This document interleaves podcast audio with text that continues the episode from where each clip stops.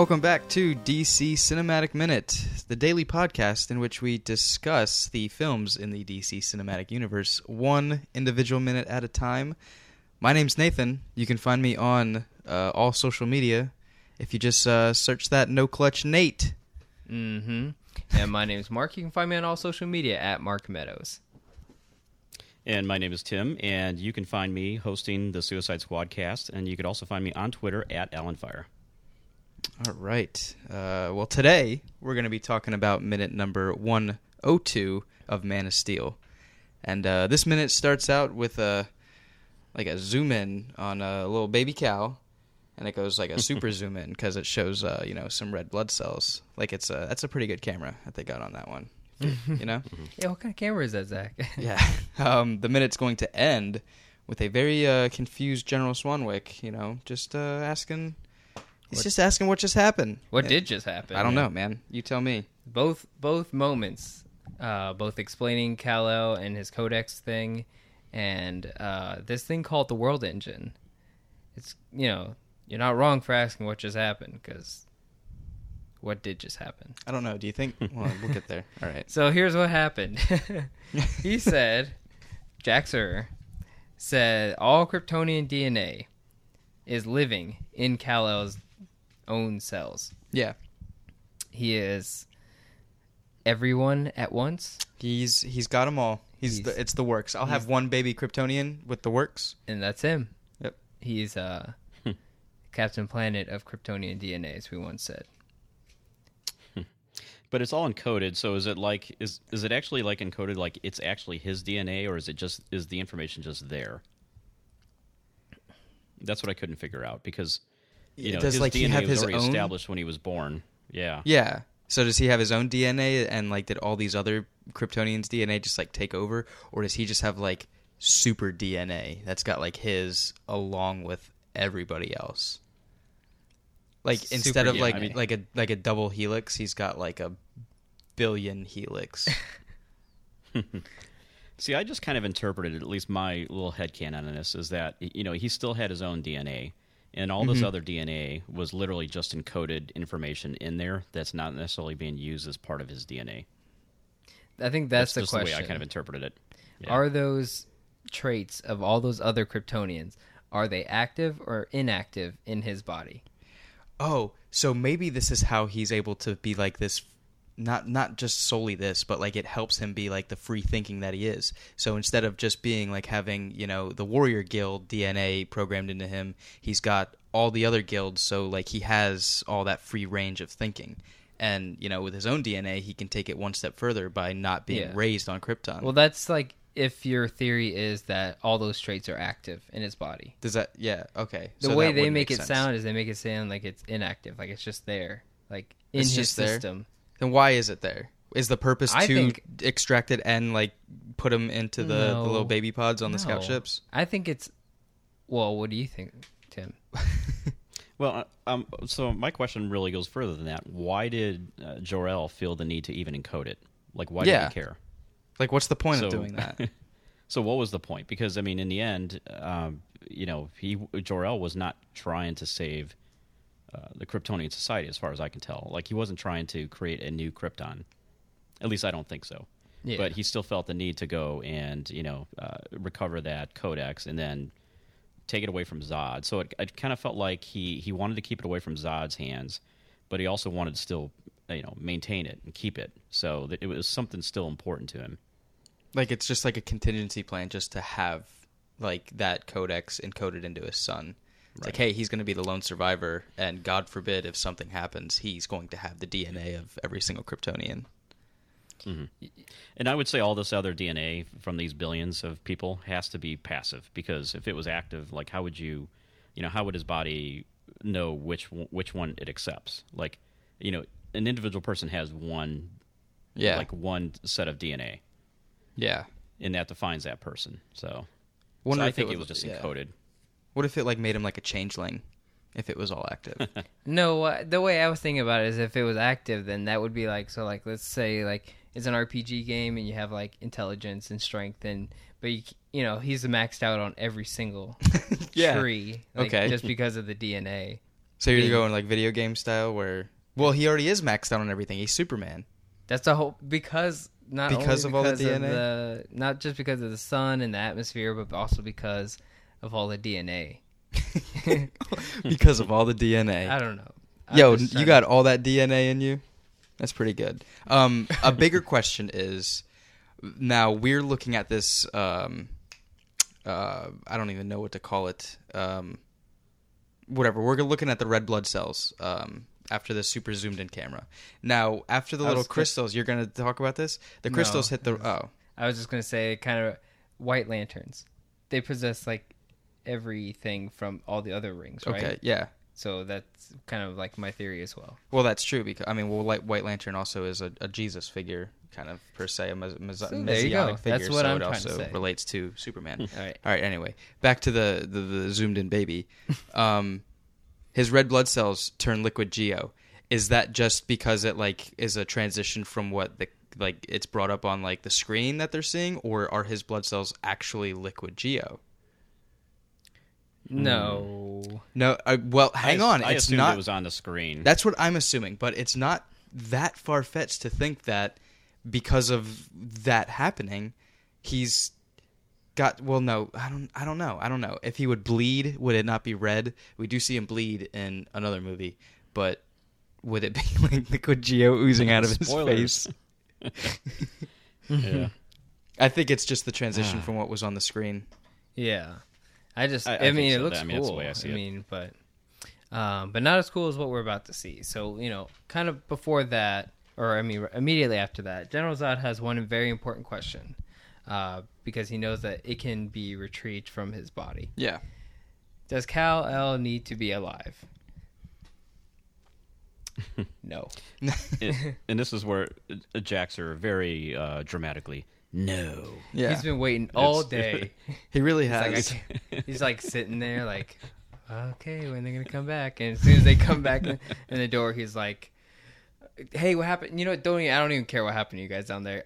Guess what? yeah. I found the codex, and it's like, It's in his blood, man. so it's in his ready. blood. It's like, no, he doesn't have to be alive. He's like, yes, I nailed that today. Goes Yeah. like goes back to his like his room. He's like, I nailed it, yeah. crushed it. um, Yeah. he yeah.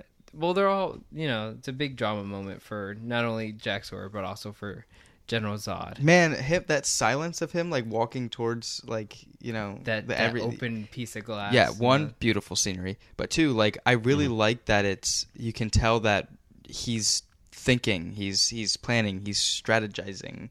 Like after like him hearing like okay he doesn't need to be alive, like what is my next step? Mhm. We learn what the next step is, but um you know like just like that that moment of silence that he has is just like uh, Michael Shannon just like nails being a leader in this movie, in my opinion. Mhm. Yeah, I mean Michael Shannon is such a such a badass. The way he just the way he pulls off every scene here, Yeah, and uh, and the way they set up that ship as well. They basically just have this kind of like Roman emperor type of balcony yeah, right. overlooking the world, and and I really like how they set that up. Like I th- I thought that played out so well, and especially. Uh, in a minute coming up here, where uh, his ship actually goes down above Metropolis, again they just have this this little balcony overlooking um, you know what he's going to be basically taking Mhm. over and it's such a great visual and uh, so I, I it's done so effectively here Yeah, it really is. It's a, it's incredible. Yeah, it's very very fitting for a person who who kind of sees himself as the new monarch of of Krypton, basically. Yeah, Um, So it's very fitting for that character and like concept design wise, like that's very very much something that General Zod would want to have. Um, so he utters this famous, kind of famous phrase now: "Release the world engine." Um, and in saying so, the world engine itself detaches from the Black Zero mm-hmm. and there's a lot of things I like about this moment, and but there's a lot of things that I don't know. It's a lot of things, just a one thing, um, and that's because doing it in this format, minute by minute, it seems a lot longer than normally in the film. Like I think normally I'd just be like, "Oh, cool, they released a world engine." And I guess I never really noticed until doing you know this minute by minute podcast. This takes a very long time. yeah, man. It it's almost painfully awkward how long Yeah. it goes. Like I feel like it could be a 10 hour YouTube video where it's just him staring at this drifting, uh, you know, little world engine. Um, All the individual cables being Yeah. detached and and with the music, it's it's, like slow. the music is very like it's almost it's very propagandish. You know, it's like Right. you have him. You're stare like the way he's uh, posed in the shot. It looks like you could do a poster about him. It looks like um, Star Killer Base in the Force Awakens. oh, and with all the troops and, and the, yeah. like it's almost like that minus the ten thousand troops next to him. Mhm. Um, but it's that releasing the world engine. It's like they have faith in the world engine being their symbol of hope in their mind of like this is going to bring us Krypton again. You know, like this is the key to everything. Like they don't see it as a villain. They don't see it as a destructive tool. They don't see it as a Death Star. They see it as um, peace. I really hope that we do get another side of Kryptonians in this Krypton TV show. I want to see if there is a group of people that do see the creation of a world engine like as as just terrible. We were talking about it way earlier, a minutes long time ago, where it's like at what point do you like when there's life on another planet, is it just like animal life or is it like intelligent life that Kryptonians can just go and take it over pretty much? Mm-hmm. And is there another group of people on Krypton that feel that just the existence of a world engine is so wrong? It's like uh, reverse prime directive. Yeah, exactly. If a, yeah, if you see people that are less superior than you, you can take them over. Yeah, and like, is there a group of people that say, you know, is there are there advocates again? Is there like a Kryptonian PETA? Is there anything that uh that happens? And I'm I'm just really looking forward to seeing maybe more of the uh the Thinker Guild to Mhm. see if they have any any thoughts on, you know, people colonizing Wiping other out planets, wiping out other genocide. planets and stuff. Yeah, because world engines, I mean, it's a messed up thing. Yeah, that's the big question for me too, because you know, in the little history they gave of like uh, uh, space exploration, they never really alluded to taking over and wiping out any existing life, and so this is the first time where uh, that we see, at least as far as we know, the world engine being used to you know decimate a population on a planet. True. And so I, I wonder if that was like something that is is why you know Zod had to have had to be ostracized because you know he was unwilling to respect other life. Maybe. We did see, however, in an earlier minute that when they first obtained the world engine, it was a battle. There was people in armor and holding rifles and skeletons. So there had to have been mm-hmm. something with that world engine being on that planet that there was a battle with. So mm-hmm. maybe there was an indigenous species that started, you know, revolting after they figured Yeah. out that that was happening. So I don't people, know. Those people died. And they were Uh, Kryptonians. But they died in armor, They died in armor, Yeah. no helmets. no helmets. Yeah. or it could have been you know a, a fight amongst the Kryptonians. You know, Mm, in terms of Kryptonian like how, Civil how War. They chose to use it. Right, Mhm. right. I'm Yeah, about that. I had that Okay. theory that when they said they found nothing but death, Mhm. I was like, maybe he's lying and maybe he just killed those people. Zod himself? Yeah. Uh, well, like the decay though. Said join me or die. Is there like a laser beam that just fries skin? No, they just killed him somehow. All right. Um, but there are some beautiful, beautiful shots in this scene with the world engine being released from the ship. The very first thing you see is it's all black, but then as the world engine begins to detach, there's some sunlight that starts to poke in between the Black Zero and the world engine. And this thing is rendered. This thing is a 3D model, um, but they have designed frost on Yeah. the ship because it's cold in space, obviously. But when the sun hits this ice, it not only is it like um, steaming a little bit, but there's shadows being casted on the ice, and it looks so real. Like I don't know if it is CGI at this point, or did they just have just a tiny miniature for just this shot right here? But it's one of the most uh, well done uh, little CGI renderings I've ever seen because the lighting hits the ice and has like this beautiful shadow effect on it. Um, so it looks really cool when this thing is is detaching from the ship. Um, and then the other small detail that I really liked is the timing of the booster rockets. And it's like, all right, this one's gonna turn off, and these these are gonna flare up. Stabilizes and- it, man. Yeah, and it like Yeah, it, you right. can see the ship pivoting the way it needs to with the way the rockets are going. Yeah. and then when it starts moving, you can see which engines are like, or like little booster engines are like pushing it this way and then pushing it that way, and it's it's, it's cool. It's technically this uh like 35 seconds that we have to watch of this world engine just drifting out in space. Technically, it's a masterpiece. But if you're just kind of visually and you're not like really involved with it, like it seems like why is this taking forever if it's just it's Yeah. slowly moving in space with this dramatic music. Well, maybe everybody should just watch it minute by minute. exactly. I don't think that's going to happen.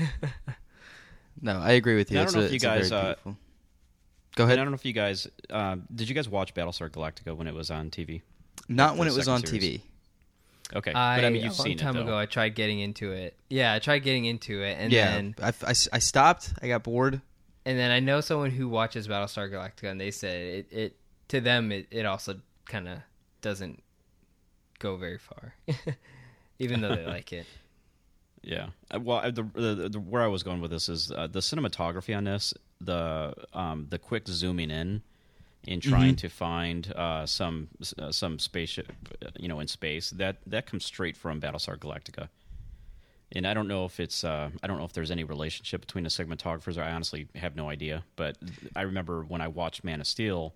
The first time I was like, "Oh, that is straight from Battlestar Galactica," like it because that was the first time I'd ever seen it was in that show, and so you see a little bit of that in this shot where it's like kind of zoomed out and then suddenly it's like it it's it, it's almost like the the person uh, viewing it is like looking for the spaceship locates Yeah. it then suddenly zooms in on it Documentary it's, it's style. a cool effect yeah Yeah, Um, there were there were there were cast members on this movie that were from Battlestar Galactica.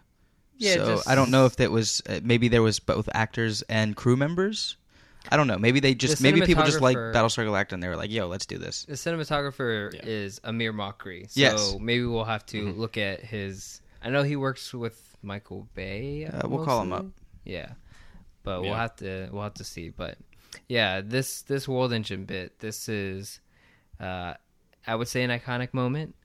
Um, it's a little silly seeing it uh, in this format right now. It's but very ominous. I really hope that we get more of just like Kryptonian spaceship tech of, of in the, in a sequel that could give this whole scene and just all of this justice. Because I mean, I mean, well, I don't particularly need justice itself, but for fan base, it's like you know now the villain has switched to the world engine itself. And Is just this- like Kryptonian spaceships and Kryptonian technology, where yeah, General Zod is you know commanding it all, but now Superman has to fight these two giant machines. I need to. I want. I want more. You know. I don't want to uh, to take up too much time in this minute, but I just wanted to ask Oh, real yeah. quick: Do you think this is the equivalent of them dropping the Fat Man? Is this like? Um. Mm, I'll. You should have. You should ask that t- in tomorrow's minute. okay, I'll let you guys think about that one. Yeah. All right. Right. Uh, do you guys have anything else for this minute then? Uh. Nope. why did you want to say anything you wanted to say something about uh, that military command center